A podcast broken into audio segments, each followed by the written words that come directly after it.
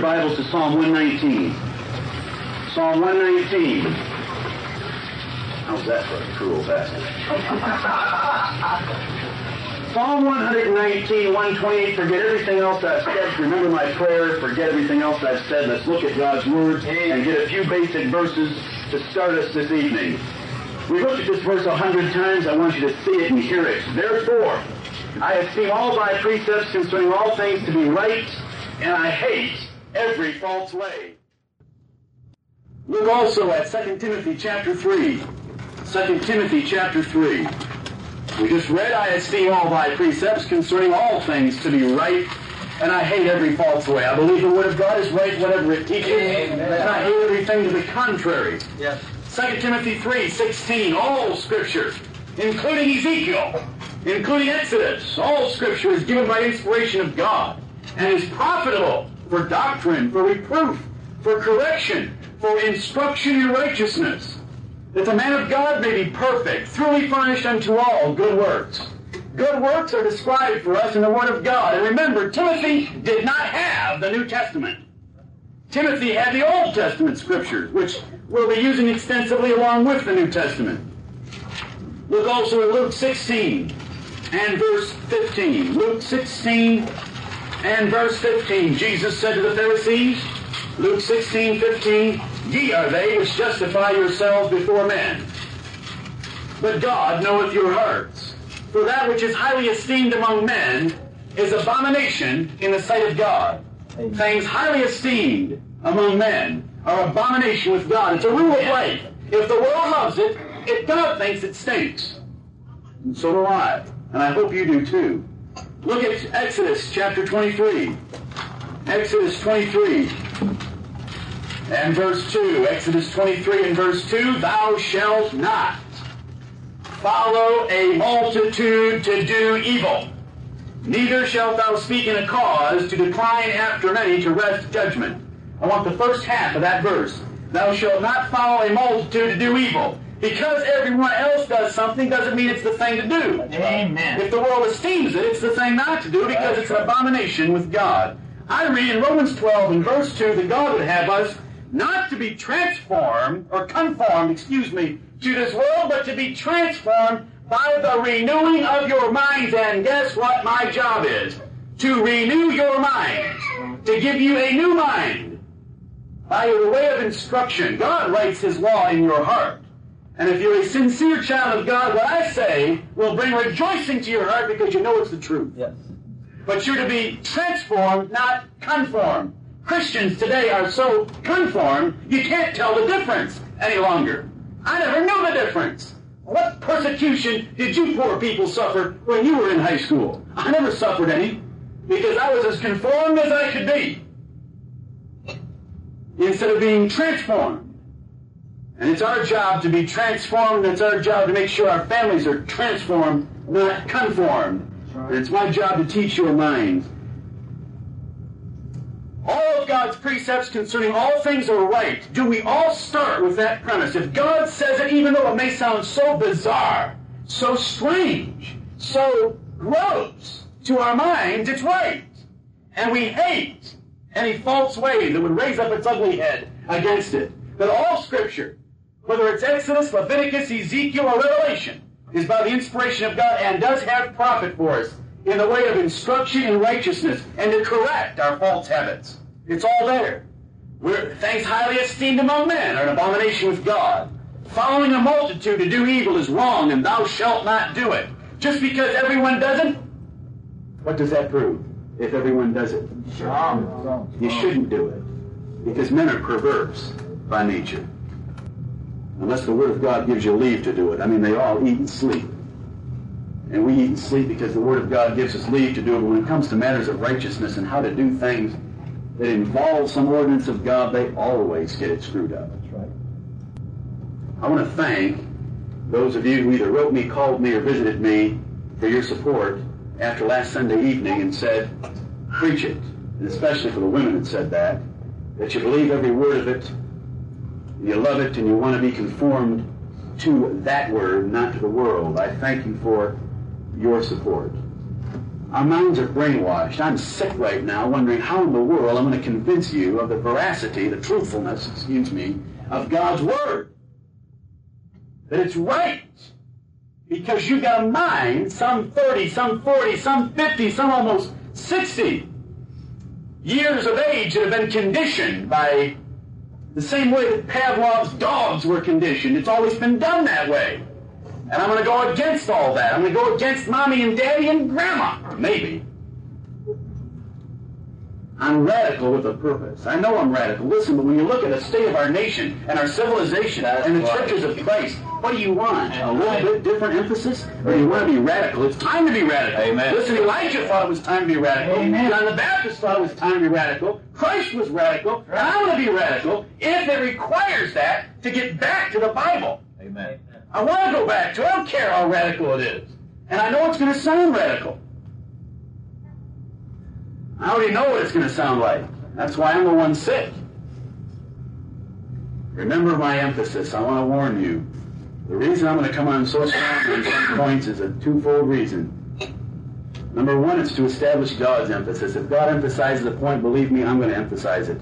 I'm going to lift it up. I'm going to shine it up like a jewel. I'm going to stick it in your faces and I'll rub your noses in it if you try to resist it. I'll preach a point until you're sick of it if I see resistance. Because I will establish God's emphasis. Amen. But we live in a generation where the emphasis is the other way. So not only do I have to establish God's emphasis, I have to destroy the emphasis that has corrupted all of us. And the world is blasting at you Monday through Saturday. So I have two reasons why I'm going to sound like a bat from you know where or something, or somebody that's on fire. And I am. But there's a reason for that. I have a Bible basis for it. 2 Corinthians 10 says, I am to pull down your strongholds. And if they're strong, you don't walk up to them and pat them. you don't walk up to them and kiss them and say, would you please lower your drawbridge so I can march my army in?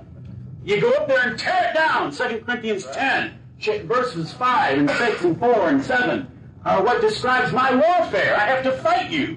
I have to fight me. And that's tearing down the world's emphasis and establishing God's emphasis. I can do no better than Isaiah chapter 6, where the God of heaven, in a most glorious display of his majesty, said, Whom shall I send, and who will go for me? And I'll tell you one thing. I'll go for him, and you all can walk out the door and say I'm weird and I'm radical, and I'll still go for him. Amen. Because, listen, brethren, I don't want to say it in the terms that I'd like to. Let me rephrase it. You don't even measure compared to him. That's right. That's right. You don't even measure compared to him. And he said, Who will go for me? Nobody wants to stand up for him. You want to stand up for your stupid little daughters, but nobody wants to stand up for him. I'll stand up for him and shove your little daughters down where they belong. Amen. Groveling at the feet of a man. You don't like it? My heart's pumping something that Jiffy sells. Weddings illustrate one more sphere of where the world and sinful men and the devil has corrupted what God ordained. It's a great illustration of how perverse and corrupt men are of corrupt minds. Look at 1 Timothy chapter 6. I don't even just hear it. Perverse disputings of men of corrupt minds and destitute of the truth. That's what this world's filled with. These are teachers. They have perverse minds and they're destitute of the truth. They're all corrupted. Everything's turned around, upside down, and backward. And you're going to see that. And we, hopefully you already saw some last Sunday. It's time to get going. Elements of a scriptural wedding. A wedding is that event that begins a marriage. It's that event that initiates it, that the public acknowledgement, this man, this woman, are man and wife. It's what gets it started. It's not a church ceremony. You, when I say wedding, you know what pops into every one of your minds, including the one speaking? When you say the word wedding, it's a ceremony where you hear an organ playing, here comes the bride. Every one of you thinking that way. And you got people dipping candles and stuff. That's what comes to your mind when you think about wedding, but nowhere is that in the Word of God. Right. What is a wedding in the Word of God? We want to look at the scriptural elements of a true wedding. Remember, What does a traditional wedding look like and what does it require generally? And don't give me exceptions. Number one, it generally occurs in a church building. I don't care about your garden weddings. It generally occurs in a church building because that's where Rome wants it to occur. Number two, a traditional wedding must be performed by some sort of a priest, and I'll say it again. Any Baptist minister that tries to perform a traditional wedding is pretending for that hour he's a priest.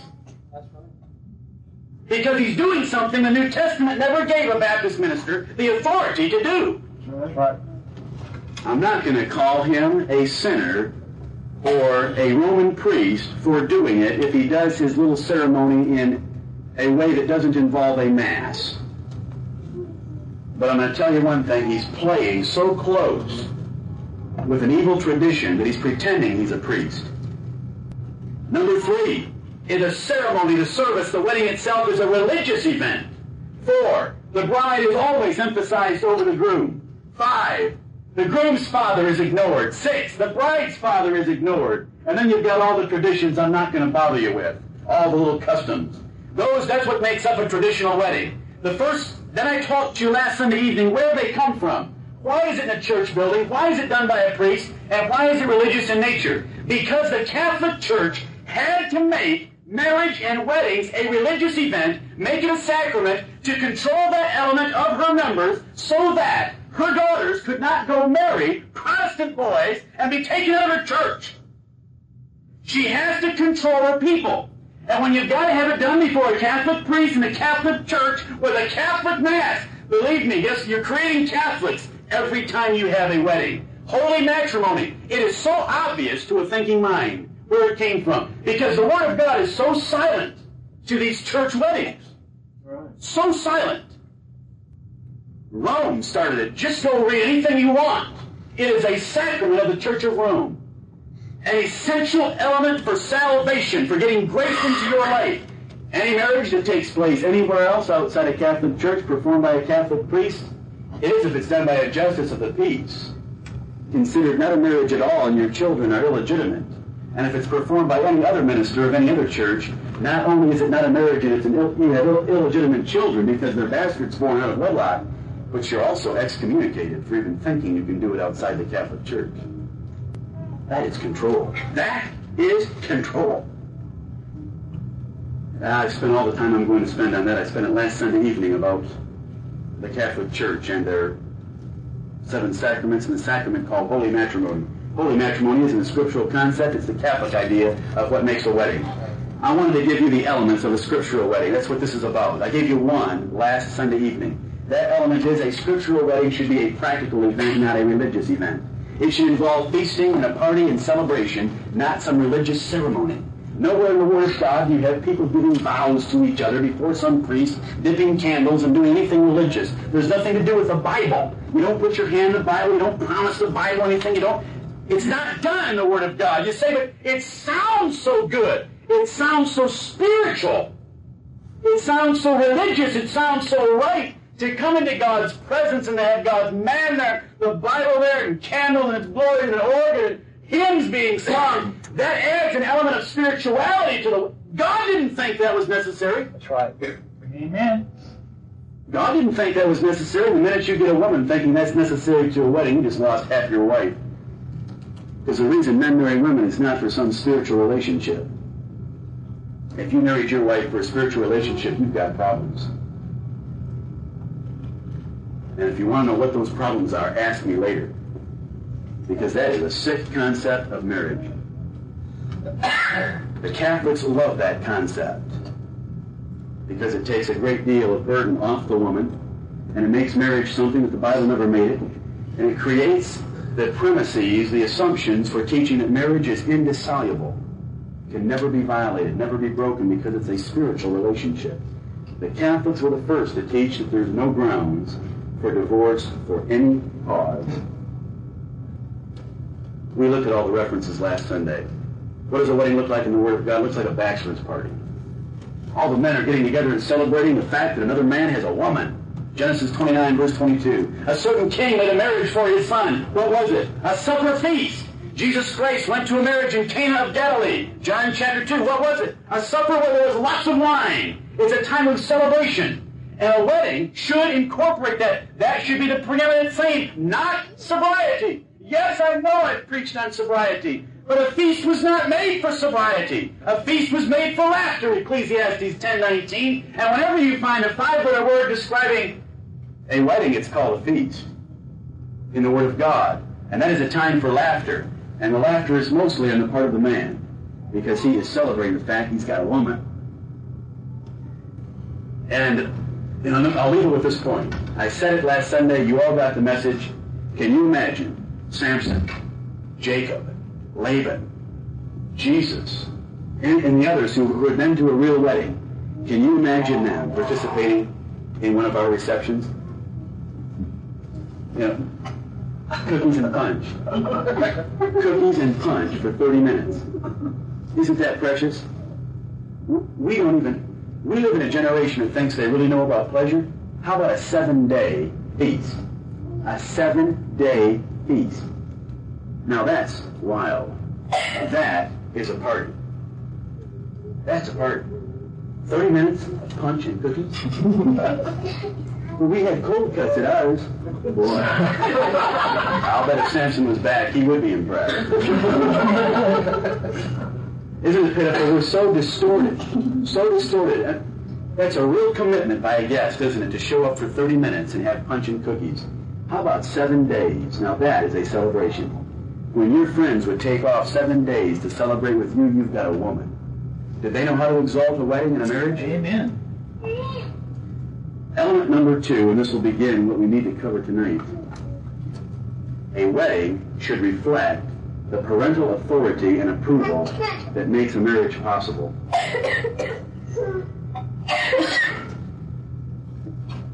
Who chose the bride for Jesus Christ? God Almighty. Did he ask the bride? If he had, what kind of a bride would Jesus Christ have? He wouldn't have one. Wrote their names in the book of life and sent Jesus Christ to perfect them so that they'd be a glorious bride at the marriage supper of the Lamb. I've preached on that before. But if there's one thing the Bible teaches, it teaches that a man and a woman of a young age that have not been married do not know how to pick spouses. right. And if there's one thing 20th century America teaches a thinking mind, they do not know how to pick spouses. Amen. You give me a generation where everybody gets to pick who they marry, and I'll give you a generation where over 50% of the marriages end up in divorce legally, and the rest wish they were. Generally. You say, oh, I know, but I'm an exception to that. Well, I don't care. What is the general rule in America today? Marriages don't last because there's no commitment, and you don't get a commitment by choosing the person you're going to marry. You say, that you're really sick. No, you make a commitment because you're required by a higher authority to keep your commitment in marriage. And that higher authority comes from a parent, not from a spouse. My wife has that much influence over me when I am ticked off. You know how much that is? Can you see my fingers? That much. There are other obligations of a higher, high, a far higher authority than she'll ever be. You know, this idea of making vows to each other in a wedding, I'm going to get to this in a minute, but I just can't wait. You know, you stand and you look. You know, you're all, you're not thinking about what you're saying. You've memorized your little lines. The priest is telling you what to say, and you say, I do, I do. And so you have vowed to the spouse. The minute you get into the marriage and you're ticked off, who are you ticked off at in a marriage? There's only two of you. Who are you mad at? The spouse. Do you think when you're mad at your spouse, you're going to be thinking about your promises to your spouse? That isn't the way it works. You want to hear something better? How about making some promises to the spouse's dad? How about making some promises to your own dad? And some commitments that could be visible outwardly outside your marriage where you have promised higher authorities than yourself of how you're going to perform, especially the authority of God. Promising someone something, and that's the person that you're going to be in conflict with, falls apart the moment you're in conflict. Let's go back to the fact that parents are far more qualified to select and qualify spouses than any child will ever be. God created the parent-child relationship for a purpose because children come into this world with less intelligence than the pigs we read about this morning in Luke chapter 8. They come in with a, a blank mind. A blank mind, they have to be taught. And as they're taught, remember when I taught on child training, you start a child's life with the control phase. That means you don't tell them why, you don't explain the danger of things, you just keep them from the danger. If you have a swimming pool, you put a fence around it so they cannot get to the pool. As they get older, you try to teach them how to swim and the danger of swimming after meals, if there is any danger, and the danger of doing other things that could involve the water. You begin to instruct them more than to control them. God created children. He created it for a purpose. You know, God could have created us all. Well, we could just pop into being just as easy as anything. You know, I, I could start developing a lump on my back. And the lump would grow, would pop off, and there'd be an adult there. Mean, God could have done it any number of ways. Why do we develop children from a stage of total ignorance and have to train them? Why do you do it that way? To establish authority. To establish authority. Because the way we treat our children is a picture of God with us. It's to establish authority. God created it that way to give us a test of our own authority and whether we'll exercise it or not. Children don't know. Look at Proverbs 22 and verse 15. The second element that belongs in a scriptural wedding is a place of preeminence for both fathers. Proverbs chapter 22. There's a reason. The first reason is children are stupid. And love makes them more stupid. That's, what, what do we say? Love is blind. And listen, my experience and the experience of most of you who've looked around, if you let people choose who they're going to fall in love with, it's terrible. It's terrible. They, they will. Proverbs 22, verse 15. You let a 15 year old fall in love, and they will fall in love with scum bags. You let a 15 year old guy fall in love, and he'll generally fall in love with some whore. It's the nature of things. They're fools. There's a reason. It's right here. Proverbs 22, 15. Foolishness is bound in the heart of a child. With the rod of correction shall drive it far from him. Children come into this world foolish. By nature, they're foolish. They're not thinking of the future. They've never had to live in the future. Their mind is no longer in the next 24 hours if they are extremely mature for their age. 20, I was, look at how merciful I am. Brother, don't accuse me of being unmerciful because I just gave him credit for 24 hours, and you know the average teenager can't think beyond 24 minutes. What pleasure can I get right now? They never think of the future. If there's any sphere or, or specter of our lives where we're willing to sacrifice the future for immediate gratification, it's when we're teenagers. Right. Foolishness and immaturity are bound in the hearts of children. It says it right there. A child is foolish. You say, well, my child, my daughter is 17 years old. You can't call that a child. I'll call it a child. Mm-hmm. Right, right. See, I thought you believed in young marriages. Yeah, when fathers train their children. Amen. How about Proverbs 29? I still believe in young marriages. I'll, I'll get to that sometime. Proverbs 29, 15, the rod and reproof give wisdom, but a child left to himself will do okay because in the 20th century, they're going to be a whole lot smarter than parents. A child left to himself bringeth his mother to shame. And you let a child select who they're going to marry, who they're going to date, and they will end up shaming their mother.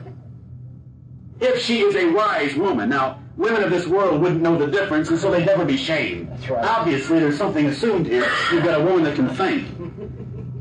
Children are foolish and unable to make decisions for themselves, especially in the lifelong commitment of marriage. Why do you think they don't last? Because they don't know what marriage is about. Isn't that exceedingly foolish to let children that have never been married choose who they're going to marry? A 20-year-old child, by definition, has, parent, has parents that have been married at least 20 years. That is 20 years of experience, day in, day out, of having to live with another person as a spouse. Isn't that a lot of work? You learn anything in 20 years? You learn a lot in 20 minutes, don't you, when you drive away from a church? That's what we all did. You start learning immediately, don't you? How about 20 days? But see, God never gave trial marriages. Shacking up and we're going to try it for a while. That's what the world says today. God never taught that. You know what he taught? He taught parents to try it for 20, 30, 40 years, and then for them to make the decision on whom their children will marry.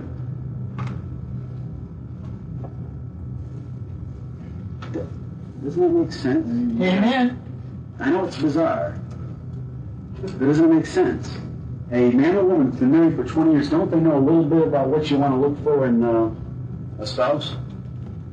And here comes some goo-goo-eyed little 17-year-old girl along. She doesn't have the wisdom God gave a gnat when it comes to understanding men. She has a father that God gave her that is a man and has lived with a woman for 20 years. That man's decision about whom she should marry should be held in such high regard, and it's ignored today. Right. It's ignored today. It's because dad doesn't even care any longer. He is so beaten down in most homes, he hurt, he just exists as a figurehead that earns the paycheck and pays for the wedding. Parents are objective by being free. You know, a parent is sitting back looking at that couple. They're thinking of the next 50 years. They're not emotionally involved, so there's no distortion of their mind. They're very objective about it. And they have a concern for the welfare of the person involved instead of just the temporary, immediate feelings that go along with puppy love. Isn't that a, a parent cares about the future welfare? That parent has invested 20 years in that life, and that parent is concerned, will this man or will this woman help my son or daughter be better over the next 50 years? They're not emotionally involved, so they're very objective. They don't have the youthful enthusiasm of everything's wonderful that young couples do. is there's a lot of wisdom with age. God made parents wiser. They ought to make the decisions because they're far more qualified. You know, our nation has laws of parental consent. Do you know where those laws came from? The Word of God. Now, I think the word consent stinks.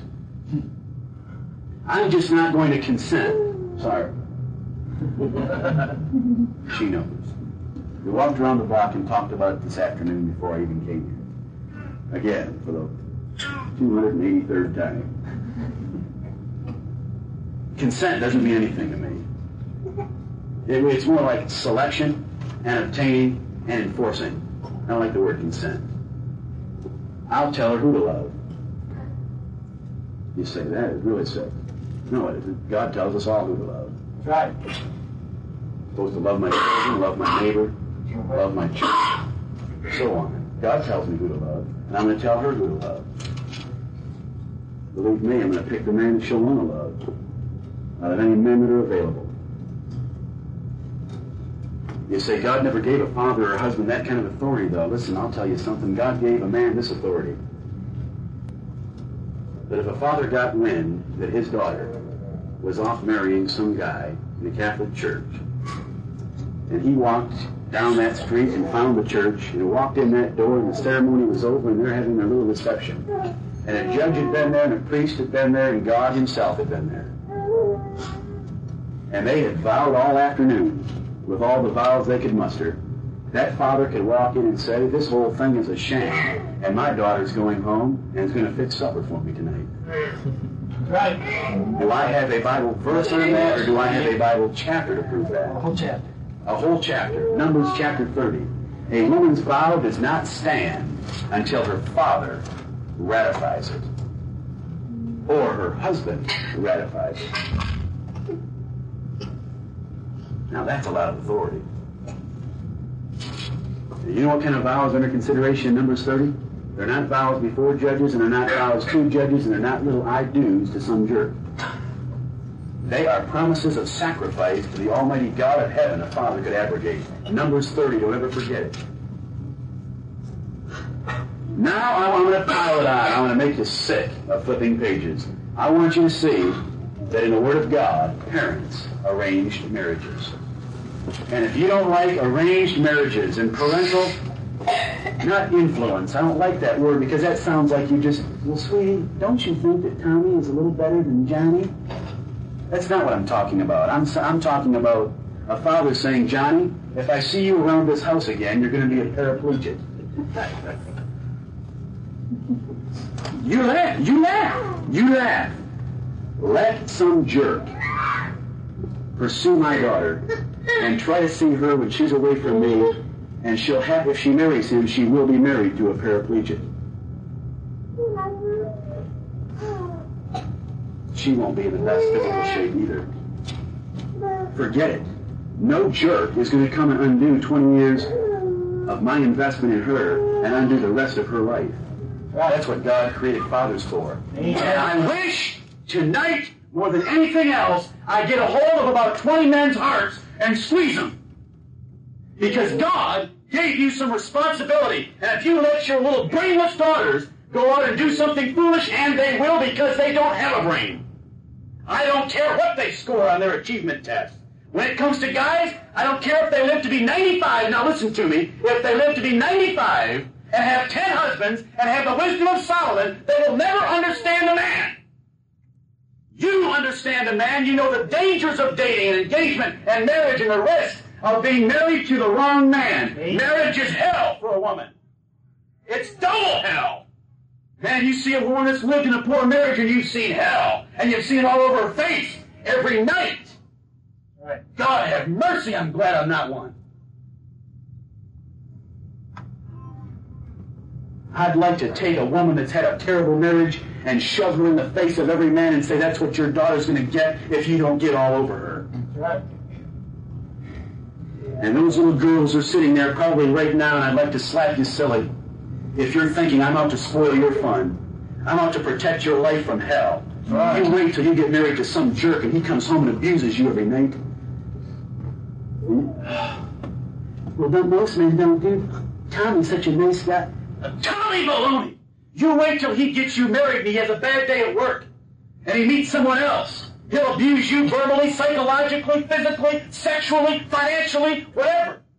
It's hell. It's hell for a woman married to the wrong man, and it's your job to make sure she doesn't do that because she isn't able on her own to protect herself. You know what the Bible calls women? There's an adjective. It's five letters long. It starts with S and ends with Y. It's in 2 Timothy 3. Can you remember it? Silly. You know what that means? Helpless, defenseless, ignorant, naive, foolish, dumb. He rides a motorcycle. He's the quarterback in the football team. He's so cute. He brings me flowers. I mean, give me, you can give any other number of examples you want, it means nothing. A father can look and see how hard that man works on his job, how respectful he is to authority, how he can see through the show and know whether that guy is going to provide for my daughter and love her and take care of her or not. And it's your job, fathers, and if there's one, th- I'm not yelling at daughters tonight and girls. I, listen, I'm going after you men. It's your job. That's right. Now let's look at some examples. Let me bore you for a while. Genesis 21. That's only if you don't like the Word of God. Genesis 21. Genesis 21 and verse 21. I'm not even going to try to explain these. There's nothing to explain parents arranged marriages. That's all I want to get. Genesis 21, 21. Ishmael dwelt in the wilderness of Paran, and his mother took him a wife out of the land of Egypt. Ishmael, a mighty man. He needed a wife. His mother went and got him one. You say, well, how'd you get a wife back then? Right here. Credit cards if you didn't have the cash. Listen, boys. Money! You bought one. A dowry. You went and paid a dowry and you took one. Listen, the dowry was sufficiently high to guarantee she, somebody was going to be taken care of. You don't invest. See, God knows that money speaks. And if you've invested money in something, you're going to take care of it. And if you bought a woman, you're going to take care of her. You say, well, that's awful. That's a, that's a low standard. I think it's a whole lot higher than Tommy playing quarterback for the local football team. Amen. Right. Genesis 21, 21. There's the first one. Genesis 24. This is the one everybody knows about. Genesis 24. Abraham's old. He's scared to death. Who's Isaac going to marry? He married his sister. Abraham married his sister, half sister. Who's Isaac going to marry? He gets his servant, go back home, go back to our relatives. I hate these Canaanites. Go back to our relatives and pick out a wife for Isaac. And bring her back here and get them married. And there's a vow here. There's a whole, the whole chapter's about this event. You all are aware of this. Look at verse 3. And I will make thee swear by the Lord, the God of heaven and the God of the earth, that thou shalt not take a wife unto my son of the daughters of the Canaanites among whom I dwell, but thou shalt go unto my country and to my kindred, and take a wife unto my son Isaac. Notice Abraham and his servant have a business transaction. They get a woman for Isaac. Go ahead and hate that method. It's the Word of God. Look at verse 61. And Rebekah arose and her damsels, and they rode upon the camels and followed the man. And the servant took Rebekah and went his way. And Isaac, well, we read it last Sunday. You know the story. She's on her camel. Isaac's meditating out in the field. She sees him. She pulls her veil on. She gets off the camel. The servant says, This is how I found her. He takes her into the tent. Their husband and wife. And believe me, God did bless them. And as far as I know, they had a very fine marriage. Listen, they were maximizing their marriage over in Genesis chapter 20 when poor Abimelech looked out his window and found them sporting in a field. You say, is that in the Word of God? Yes, it's. Right. Prudes. Never done the field? Genesis chapter 27. No, let's stay at Genesis 24. This is too good. I, have heard this before, and I've read this in commentaries, but they gave Rebecca a choice. They gave Rebecca a choice. Oh, no, they didn't give Rebecca a choice. Let's read it carefully. Verse 50. Now, the servants explained, I'm going to come back to this when you qualify a groom. That servant told Laban and Bethuel certain things about Isaac to convince them about his financial well-being, that he's going to get the entire inheritance of Abraham, etc., etc. But anyway, look at verse 50. Then Laban, that's the brother of Rebekah, and Bethuel, the father, answered and said, The thing proceeded from the Lord. We cannot speak unto thee bad or good. Behold, Rebekah is before thee. Take her and go. And let her be thy master's son's wife, as the Lord had spoken. And it came to pass that when Abraham's servant heard their words, he worshipped the Lord, bowing himself to the earth. And they had sort of a wedding, without the groom even being there. And the servant brought forth jewels of silver and jewels of gold, and gave them to Rebekah. He gave also to her brother and to her mother precious things. And they did eat and drank, he and the men that were with him, and tarried all night. And they rose up in the morning, and he said, Send me away unto my master. And her brother and her mother said, Let the damsel abide with us a few days, at the least ten. After that she shall go. And he said unto them, Hinder me not, seeing the Lord hath prospered my way. Send me away, that I may go to my master. And they said, We will call the damsel and inquire at her mouth. Now I want to stop you right here. What were they asking Rebecca about? When? When to go? How many days before she'd go? The question of whether she was going to go be Isaac's wife had been decided by father and brother. It was totally out of her hands. It's never, never put in the hands. Once in a while you'll find the groom selecting who he's going to marry. But you never find the bride doing that.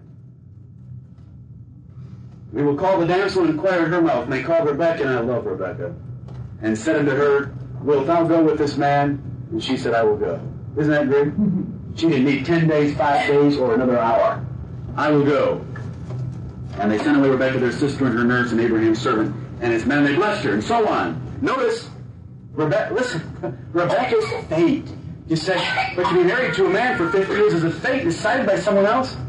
That's right. Decided by someone else, decided by father and brother. Are there any two people in the world that love a woman more than her father and her brother before she has a husband? They can see it. Listen, he wants a father and brother because they're men. Guess who only understands men in this world? Men. I'll say it again. A woman can live to be 85, have 10 husbands, and have the wisdom of Solomon, and she still won't understand a man. Right. Period. She cannot. She is incapable. Her mind doesn't even function that way. And the most important thing in a marriage is the man. The man's the head of that thing. If it's going to work or not, it's the man's responsibility. And a man can measure another man, and a woman cannot. That's why women voted for Jimmy Carter. Genesis, that's another subject. Genesis chapter 27. Why women fall for Jimmy Bakker. Oh. Genesis 27, verse 46. Rebecca said to Isaac, now Rebecca's an older woman, she has children. What are her children's names? Jacob and Esau. Rebekah said to Isaac, verse 46 of Genesis 27, I am weary of my life because of the daughters of Heth. Those are the local high school girls. Come on! Let's use the word of God. Right. If Jacob take a wife of the daughters of Heth, such as these which are of the daughters of the land, what good shall my life do me? The ruin of a life if your children marry the wrong people. Right. So what does Isaac do? Verse 1 of chapter 28. And Isaac called Jacob and blessed him and charged him and said unto him, Thou shalt not take a wife of the daughters of Canaan. Sally that you're going with, that you met in high school, it's over. It's dead. You cannot marry her. Thou shalt not take a wife of the daughters of Canaan. Arise, go to Padan Aram, to the house of Bethuel, thy mother's father, and take thee a wife from thence of the daughters of Laban, thy mother's brother. Go marry your cousins back in Padan Aram. Don't, you may not marry anyone here. Verse 3, And God Almighty bless thee, and make thee fruitful, and multiply thee, that thou mayest be a multitude of people. And Jacob went and found Rachel. Jacob went and found Rachel. Jacob loved Rachel. Rachel was beautiful. Jacob loved Rachel. And guess who he got the first night? Leah. Now wait a minute. How, how could a man who knows that another man doesn't love his daughter give his daughter away to him anyway? Because he's a very diligent man that God's hand was upon him and he was prosperous. Much rather have a man that's going to take care of her and not love her very much than have somebody who's going to send a whole lot of Valentine cards and not take care of her. You say, I know my skin crawls too. Come on, I, I, sound bad. But I take deep breaths too. And listen, I've been playing with this for years, and I still have to get enough oxygen to be able to say it. There's a woman, Leah. Her father knows Jacob doesn't love her. He still gives her to him because he knows Jacob's going to take care of her. Because Jacob has always proved in how long of employment? Seven years. Uh, do you know anything about Jacob's employment? If a wolf got in the flock of Laban's sheep and destroyed a sheep, what did Jacob do? He made it. He made it whole from his own pocket. Anybody want my daughter? They live that way, and I'll think the same way. Does that make sense? You see a man that diligent, that faithful, and that honest. That's a man you want your daughter married to. I don't care if he doesn't get goosebumps when she walks around. Genesis 34. Now Jacob has this, we're moving along the generations, every generation so far. Now we've got Jacob and he's got 12 sons and one daughter. And if you know the story of Genesis 34, they come through a land of the Hivite, verse 2, Shechem, the son of Hamor the Hivite. Now Shechem saw her, took her, fornicated with her. I mean, he, he had the order a little mixed up, but he, and not a little bit, but that's, he was a Canaanite. He was a Canaanite. That's why Isaac and Rebekah were so sick about the Canaanites. But notice verse 4, even these pagans. Shechem spake unto his father, Hamor, saying, Get me this damsel to wife. Genesis 34, 4. Look at verse 8. And Hamor communed, that's the father, with them, that is Jacob and his twelve sons, saying, The soul of my son Shechem longeth for your daughter. I pray you, give her him to wife. It's a marriage is a transaction between men. That is the point I'm on. I want to see weddings where there are two men placed in positions of preeminent authority, the father of the bride and the father of the groom, because a marriage is a transaction between them. It is one man saying, This woman that I have cared for day in, day out for 20 years, I give to you and to your son to take care of her for the rest of her life as a wife.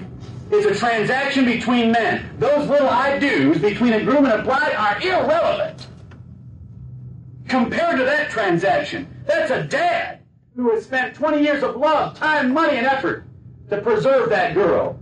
Or 30, or 15, whatever the case might be. It's a transaction between men, it will always be that way in the Word of God. It's Jacob dickering with Laban. Laban says, oh, you look like a good man, and listen, I want you to work for free. That's not fair. What do you want? I'll work seven years for Rachel. I mean, it's, it's dickering. Seven years, you know. Laban could have said, well, seven. Look at her. Look at that. I mean, you want to talk about well favored? Ten years. Jacob says, eight. Laban says nine. Jacob says eight and a half. And Laban says, okay. It's dickering. It's murdering for a woman. You say that's degrading. God rest your soul. Genesis 34 and verse 11. Shechem said unto her father and to her brother. Now we've heard Shechem's gone to his dad. Dad, get her for me. Gotta have her. Dad goes and sees Jacob. I want her for my I want her for my son. Verse 11. Now Shechem shows up. Shechem said unto her father and unto her brother, Let me find grace in your eyes. And what ye shall say unto me, I will give. Ask me never so much dowry and gift, and I will give according as ye shall say unto me, but give me the damsel to wife. It's a deal between a father and mothers. I don't care what, I mean, this guy, he was madly in love. This is called madly in love. Hmm. Any price for this woman. Whatever you ask, I'll pay. Just have enough mercy to name a price. I will come up with it. I gotta have her. But notice the point being, his fathers and brothers doing the dealing. And did the father Jacob and the brothers, being the sons of Jacob, know that Dinah was not going to be given to Shechem? Especially two of them. And you remember their names? Simeon and Levi. Simeon and Levi are staying there. I got to tell you the rest of this story. They said, hey, we're not interested in money. All we want you to do is get circumcised along with the rest of the men of your city. Sounds simple enough to me. Save all the money. So they had a big day in town. The doctor's offices were all clogged up. All the men went home, walking bow-legged. And on the third day, when they were all sore, you laugh, listen to the word of God. Right. They were all sore on the third day, and Simeon and Levi had they knew their sister had been violated. This is why I said the word paraplegic. Simeon and Levi walked into town and killed every man in it, and leveled that city. Now God did not bless them for that deed because there was undue violence. And they did not do with Jacob's approval, they did it secretly. But they went in and killed all the male inhabitants of that city for what they had done to their sister. That's why brothers are very good at making choices for sisters. I love Simeon and Levi mm-hmm. because while they may have gone too far, they were sure headed in the right direction. And that was to vindicate their sister. That's Genesis chapter 38. Look at Exodus, chapter, Exodus chapter 2. Moses runs away from Egypt. Remember, he ends up in Midian. Jethro's his father-in-law. Jethro gave him a wife to keep him around. Her name was Zipporah. Look at Exodus 21. Exodus 21. I know this is going to be hard for you to take, and I'm not saying we need to go back to all of to the specific practices they had then, but it shows principles for us. Exodus 21 verse 7, notice this. If a man sell his daughter to be a maidservant, she shall not go out as the men servants do. If a man was in financial need, I mean, he had a daughter. Daughter was all, his, a woman's always been a valuable commodity. If a man had a daughter, he could sell her to be a maidservant. Now, God knew that no man would ever buy a maidservant without using her as a woman. See, God understands things that fools don't. God knew that if you ever bought a female to be a servant, you're going to use her as a wife. That's why he said she cannot go out as the men servants do. See, men servants could split after seven years, remember? Verse 8, if she please not her master who hath betrothed, no, notice, God just assumes you buy a maidservant, she's a wife, who hath betrothed her to himself, then shall he let her be redeemed. To sell her unto a strange nation, he shall have no power, seeing he hath dealt deceitfully with her. And if he have betrothed her unto his son, he shall deal with her after the manner of daughters. Why do I bring up this passage? For this purpose. A father controls the fate of his daughter. That is the word of God. You say it's not fair. God gave that daughter to that man, and God gave the man sufficient intelligence to deal with her, to deal her away, as a maidservant or as a wife. God made those decisions. Amen. I didn't. Look at Exodus 34. Exodus 34. The point I am proving over and over again is that marriages in the Bible were arranged by parents. Exodus 34 and verse 16. Here's a covenant that God is making with Israel. It's a commandment of the danger of covenanting, verse 15, with the inhabitants of Canaan. Because what will happen is verse 16, that thou wilt take of their daughters unto thy sons, and their daughters go a whoring after their gods, and make thy sons go a whoring after their gods. What's going to happen is you get close to this nation, you're going to go pick their daughters for your sons. Those daughters are going to go back a whoring after their old pagan gods, and your sons are going to go with them. The point being, what I want you to get, is that fathers pick the daughters anyway from the foreign nation. Thou take of their daughters unto thy sons. It doesn't say, now boys, don't take any of those girls. It says, Dad, you're going to end up doing something wrong. Look at Deuteronomy 22. Oh, this one will choke you. Deuteronomy 22. I hope you've got a strong stomach right now in faith. Do you know how rape was punished in the Word of God? What was the punishment for rape? He married her. Deuteronomy 22, verse 28, if a man find a damsel that is a virgin, which is not betrothed, she's not engaged, and lay hold on her. In Exodus 22, it's seduce her. Here it's lay hold on her and lie with her and be found. Then the man that lay with her shall give unto the damsel's father fifty shekels of silver. You know what that is? That is the dowry of a virgin. He has to compensate the father with an equivalent price that another man would have paid to get a virgin because he took away her virginity. And she shall be his wife. Because he hath humbled her, he may not put her away all his days. A woman loses her virginity, her value drops in half, her value drops significantly. It's called humbling. That humbling doesn't mean that all of a sudden a woman who loses her virginity walks around with a much meager spirit. It means her value just went down in the stock market. And she no longer can command the dowry of virgins. Instead of 50 shekels of silver, it's a couple pennies. But the man has to pay the 50 shekels of silver anyway. He has to marry the woman, and notice, the provision of divorce, which was provided for all other men in all other marriages, was taken away from him. Because he humbled her, he was stuck with her the rest of his life.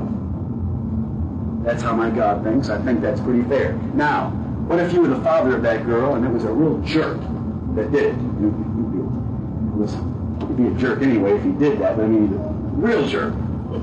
You know, there are some diligent men that could provide for a woman that might fornicate with your daughter. That can happen. And the solution would be marriage. The solution for fornication is marriage. It is a reconcilable offense. But what if a father thought he was a real jerk? Exodus 22 tells us that if the father utterly refused, he does not have to give that woman to him. He gets the dowry of a virgin to keep. And the guy goes without the wife. And he can, he can give his daughter away to someone else. Yes, she's been humbled, and her value is far less. But what is the point I want you to get from Deuteronomy 22? I want you to get that fathers make those decisions and that God, God would put a woman with a rapist attacker to reconcile that offense. There is no other better way to solve that in God's judgment. You say that, that listen, if a man rapes a woman that's a virgin, should die for it. No, he isn't. The woman was made for the man. Then what about when a man rapes a woman that's engaged?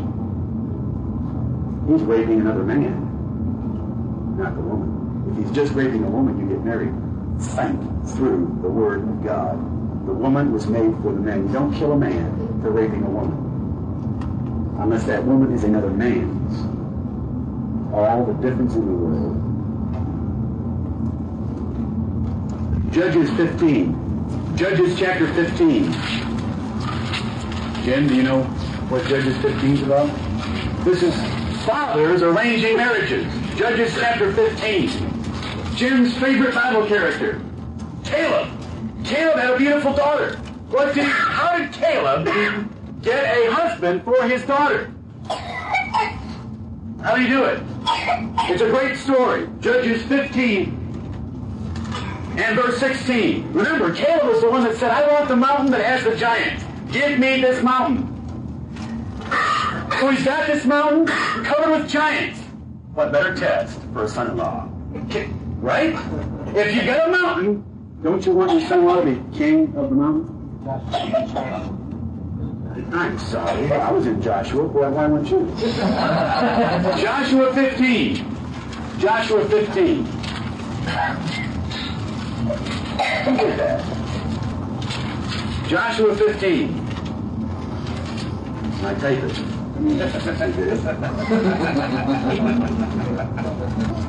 Joshua 15. Don't you want your son-in-law to be king of the mountain? Mm. Well, then give him a mountain to be king of. give them mountain codes, giants with cities wall up to heaven and say, buddy, you can take that. There she is. Isn't that a test? Say, wow, what a test. The man that can do it, wouldn't you want to give your daughter away to him? Caleb said, is, we know Caleb's a righteous man. He that smiteth Kirjath Sepher and taketh it, to him will I give Achsah my daughter to wife. And Othniel, the son of Kenaz, the brother of Caleb, took it.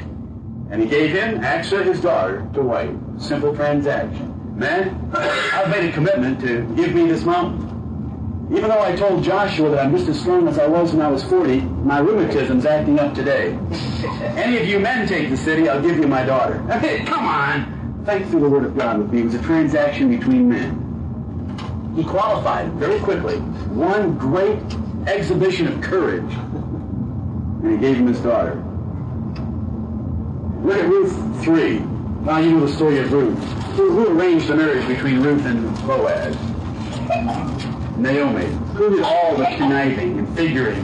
Hey, we've got a kinsman around here that, uh, I know is second in line, but if you'd if you'd sneak into that uh, threshing floor tonight and lay at his feet, I'll just bet he'd go buy off the other party tomorrow, and uh, you could be as well. Who went through all that? We studied the book of Ruth. Naomi did. Arranged marriages. Do we have any evidence that Ruth was madly in love with Boaz? That Boaz is madly in love with Ruth? I mean, Boaz was quite shy. There seems to have been quite a difference in age between the two of them. He said, hey, uh, why aren't you going after all the young guys that are working for you? She had a reputation of being a very virtuous woman, it was arranged by Naomi. It was an arranged marriage. In Ruth chapter 3, the first two verses. Look at 1 Samuel 18. 1 Samuel 18. I cannot believe how slow I'm going. 1 Samuel 18.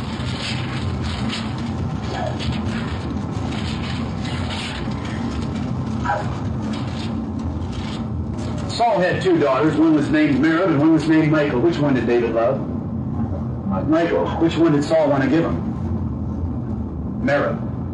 Verse 17, Saul said to David, Behold, my elder daughter Merab, her will I give thee to wife, only be thou valiant for me and fight the Lord's battles. For Saul said to himself, Let not mine hand be upon him, but let the hand of the Philistines be upon him. Now, there's an example of a father giving away his father simply for the purpose of trying to get his son-in-law killed. I don't want to use Saul because Saul was a perverse man. But the principle is that fathers gave away daughters. And you don't find daughters marching in the streets with placards and signs saying, We will not listen to dad. There's none of that. They went to, listen, especially a king, because his daughters were very important as political gifts and political marriages. Now I hear, I've just heard something. Some of you are saying that's all in the Old Testament. And you've stepped out of bounds now because when Jesus Christ came, he lifted marriage from a sacred contract to a sacrament. And parents don't arrange marriages anymore. Go to 1 Corinthians chapter 7 and never forget this passage. Amen. 1 Corinthians chapter 7. 1 Corinthians chapter 7, the great chapter on marriage in the New Testament. This is more powerful than any passage I have read so far. Because not only does this passage teach that fathers have the right to pick the spouse, as the Old Testament taught, this passage goes beyond that and teaches that fathers have the right to pick whether the daughter ever marries or not. Amen. 1 Corinthians 7.36 If any man think that he behaveth himself uncomely toward his virgin, a man's got a virgin daughter, he starts to feel guilty about the fact that she's very eligible and she'd like to be married, if she passed the flower of her age. Most of you don't want to know what that means. You want to know what that means? The flower of her age? It doesn't mean menopause. It means the other end of that time period. It's the entering of puberty, the flower of her age, when she enters marrying age, 12 years of age. You say, wait, wait a minute. Wait a minute. Listen, if we had lived in Bible times, 12 year olds would be quite fit for marriage in God's scheme of things. And there's a whole lot of wisdom in it. We can't do it today because I haven't met 12 year olds that are even close. In fact, I don't think most 18 year olds are fit today to be wives.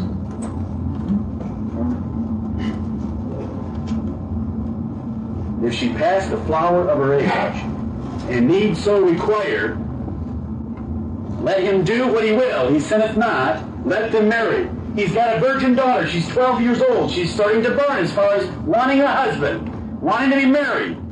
Her need requires it.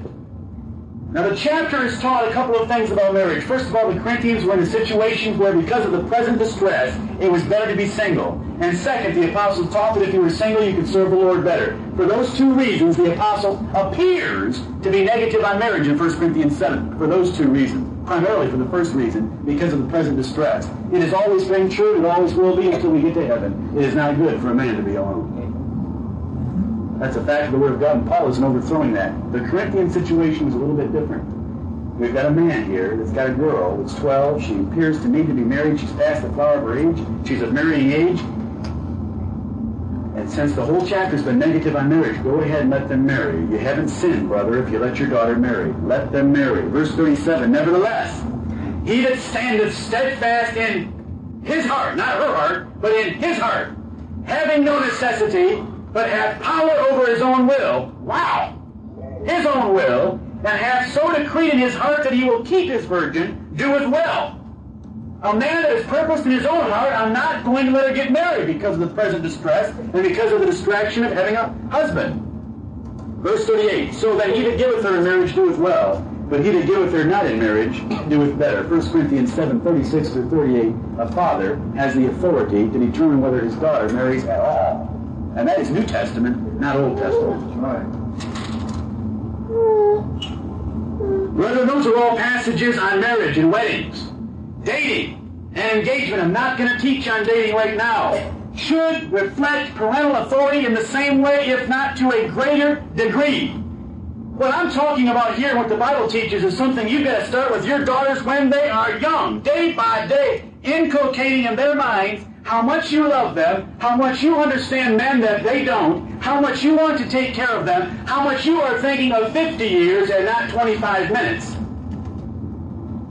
And how you will pick a man that will love them and take care of them and that they will be happy with the rest of their lives. That needs to start when they're young. If you have failed at that, God have mercy on your soul and your family. And if you if you can get started, get started. If you start right and do it consistently, she won't even know any different. Right. The persons that your daughters and sons date and the places they go and the practices of what they do ought to be determined in minute detail by dad. Amen. Right. Those jerks don't know what to do on a date except get in trouble. Right. Right. And any of us who've been there know. Amen. Dads should determine. You know, dating as we know it is a very recent invention that would not have been tolerated by most every other generation and every other society that has ever lived in the history of this world. No father. I was sitting on the porch with my daughter this afternoon, pretending I was a teenage girl, harassing her father when she's about 12. Daddy, daddy, daddy, when can I date? When can I date? And daddy, the pillar of conservatism, the pillar of righteousness, and the protector of all women, said, not till you're 16. And the little girl goes off and tells everyone how her dad is such a tyrant. Oh, isn't he a man for saying 16?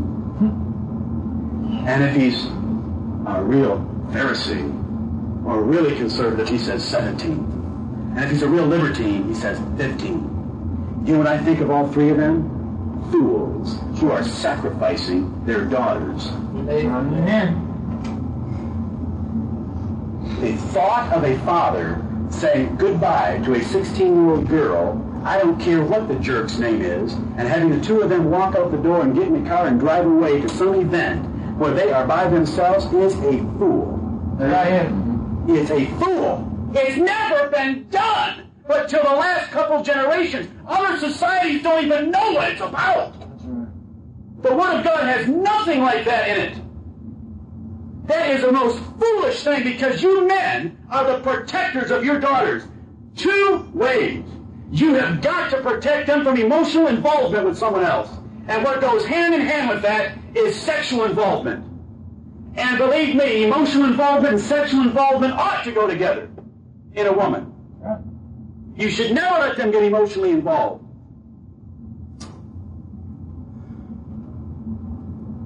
When you're 16, like he's some pillar of conservatism. I don't care if she's 36. Listen, how old is David?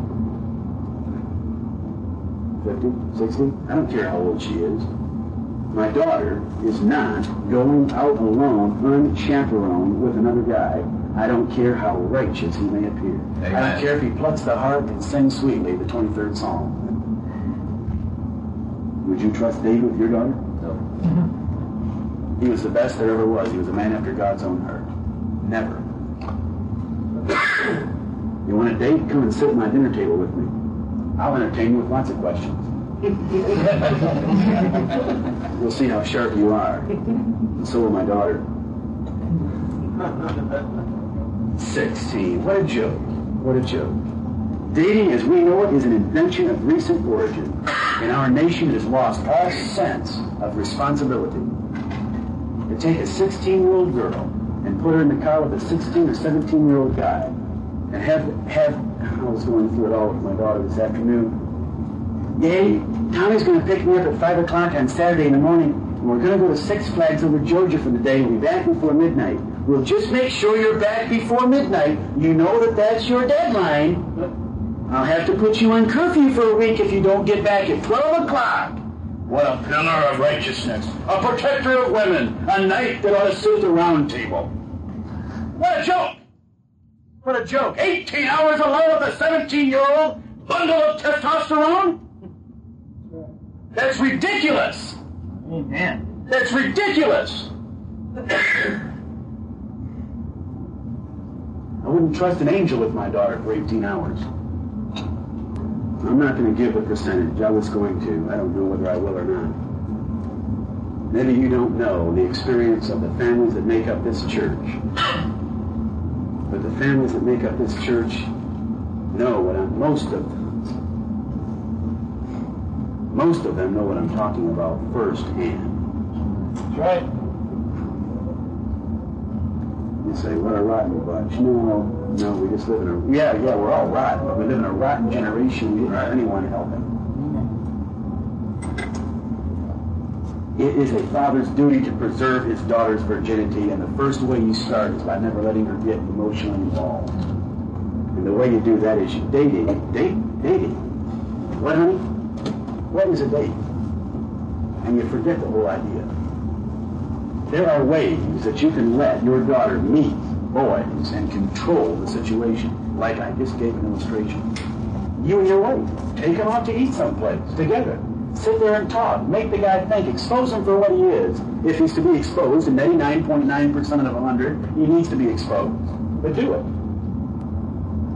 In the Word of God, if a daughter ever raised her voice or raised her face against what I'm talking about right now, it'd be wiped off. And if wiping it off didn't solve it, she'd be killed. It was flat out parental authority because a father had to preserve that fool from herself and from guys that she will never understand if she's 85 with Solomon's wisdom, etc., etc. I want to say something about a particular institution that I ridicule a great deal for their theology. We have a university in this town that I admire and I want to praise and commend because their dating practices are most scriptural. And while a lot of ridicule has been made of Bob Jones University, there is one thing they do, and they practice this right here. You do not date unchaperoned, and we're talking about 18 to 24 year old people. They have a dating parlor just like our great grandparents had. Now, my grandfather had lived in a house that was built in 1880, he had a parlor. You know what that parlor was for? It was the most decorated room in the house. That parlor was for Sunday afternoon dating. That parlor was for dating. Bob Jones University has a dating parlor. Anybody want to go see it? I'll take you and show you. It looks like a gigantic furniture warehouse that specializes in only one piece of furniture, love seats. There's, there's 1,013 of them, if you'll let me exaggerate just a bit. You'll be, you'll be amazed. They're scattered all over, and there's monitors walking through there making sure you never touch and you don't get too goo-goo-eyed with each other. But you're able to sit there and talk, and these are 20-year-olds. You say, that is sick. Yeah, I thought that too when I was there. But now that I'm a father and I have a daughter right there, you know, I love that institution. I'd wash that man's car that came up with that idea. I'd send my daughter there, even if I had to teach her that half of what she hears is a bunch of horse hockey. If I lived at a state. You know, that institution puts up a fence around it and controls that environment so that fathers can send their daughters there and they will protect those daughters. Sue, Marlene, and a few others that I can't think of right offhand maybe, or women that went there, can tell you about the rules for girls even trying to get off campus. Very strict. You couldn't get off campus without special permission or upperclassmen with you. A guy and a girl cannot be seen together on that campus after 5.55 p.m. except on weekends. There are sidewalks you can never be seen walking on together. It's amazing. So scriptural. I love it. And I'll commend the institution and I condemn so many times this idea of going to college where you can meet 3,000 other girls or a girl can meet 3,000 other guys and hop in the car and go to Table Rock and climb Table Rock together is for the birds. Right. Right. That is a joke. That is a joke. What in the world are you going to learn Table Rock that you can't learn in a dating parlor? There's one thing you can learn, and you're not supposed to learn it until you're married. Amen.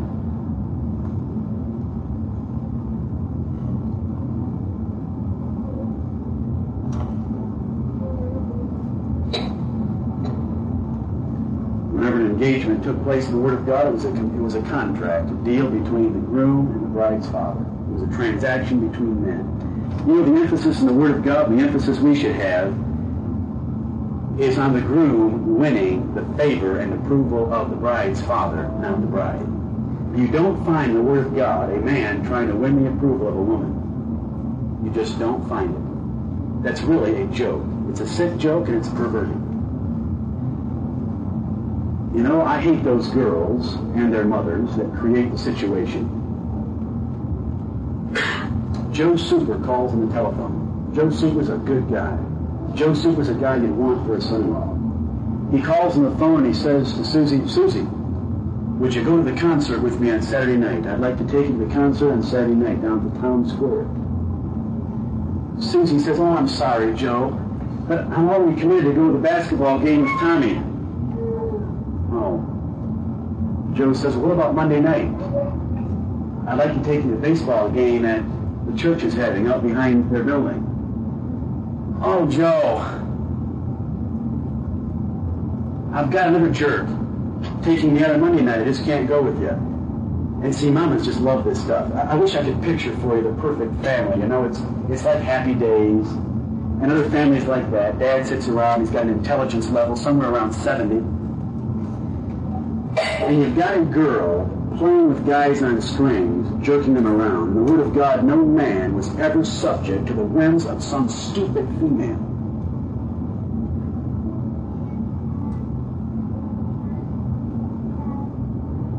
A man should be able to deal with another man for a woman and never, ever get turned down by the girl. That is. I went to chapel a year ago at Bob Jones University.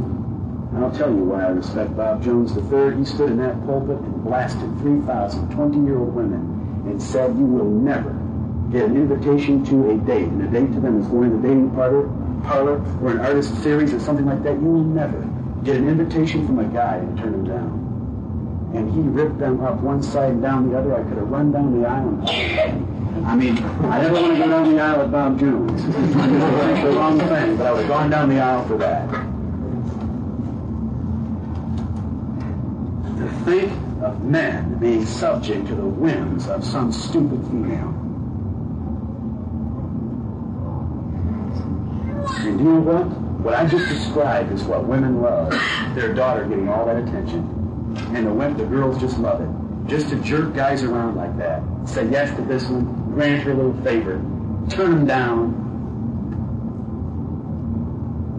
I had three invite me out. Listen, she should have never been able to turn two of them down. It should have all been with Dad. Right. right. And to win the approval of a man is something a man should do, to be willing to do. And a man can measure a man. And that's the way it ought to be done. That's the way it was always done the Word of God. You say, uh, you didn't give us a verse on dating. You know why? There are none. The only time you ever spent with a woman, she was your wife. Period. If you were alone with a woman, she was your wife. The Bible knows nothing about getting to know someone before you marry them. There was commitments far higher than that. If you were alone with a woman, she was your wife. And until then, you were kept apart.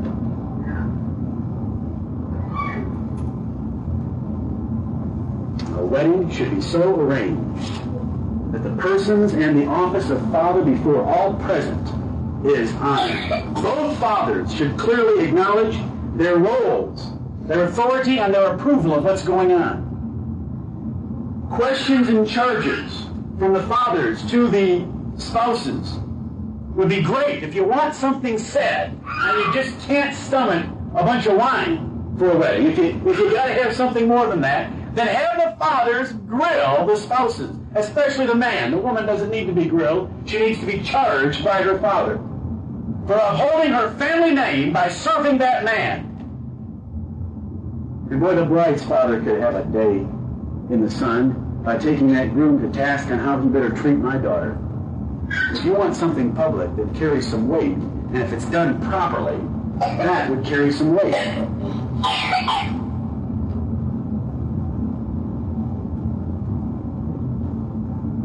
Bride shouldn't even compete with the role the fathers play in a wedding. I've given you tonight the second element of a scriptural wedding. The second element of a scriptural wedding is let's exalt who's important. If you know who's important, the two fathers.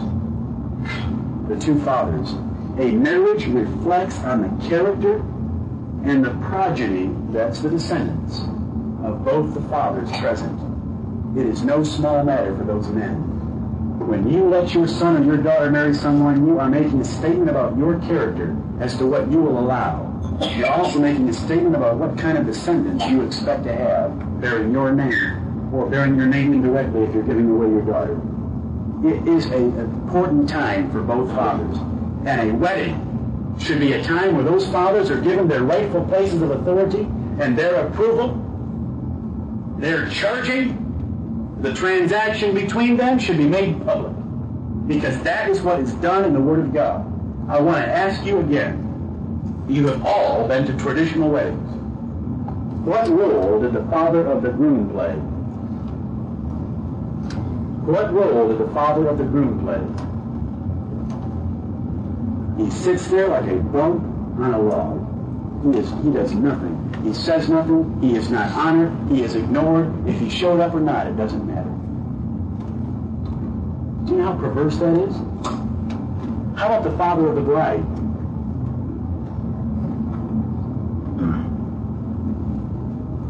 He has four words. Pretty neat. Her mother and I. Wow. What a what a role. What a man. A knight, a champion for his daughter. Her mother and I. Well, in most cases, he's had very little to do with the whole thing. This couple's fallen in love. They've rushed off. They've made their plans. They've told him what they were going to do, and they've asked him to write the check. And he shows up to fulfill tradition. Her mother and I when a marriage is actually a transaction between that man and the other man, talking about the giving away of his daughter. Because what an event, what an event is a wedding. A man has invested 20 years of love, care, protection, time, effort into a girl that's grown into a woman, and he is giving that woman to another man to have for the rest of his life. What a transaction. And the dads aren't even seen anymore. It's like she's giving herself away. And they're just going through the form of asking him. He is the one that's giving something away. And that authority ought to be emphasized. I got end tonight. I wanted to cover three elements and I covered one. I don't care. If there's one thing I want to do tonight, it's to get a hold of you men. Some of you don't have kids yet. You're going to have children. Where are the men? Will the real men stand up in this world? There aren't any. There are not any left. What I've preached tonight is so bizarre, most men can't even stomach it. And the women, godly women, I believe, can. But women will fight against this because it doesn't sound fair to them because they don't understand the whole thing.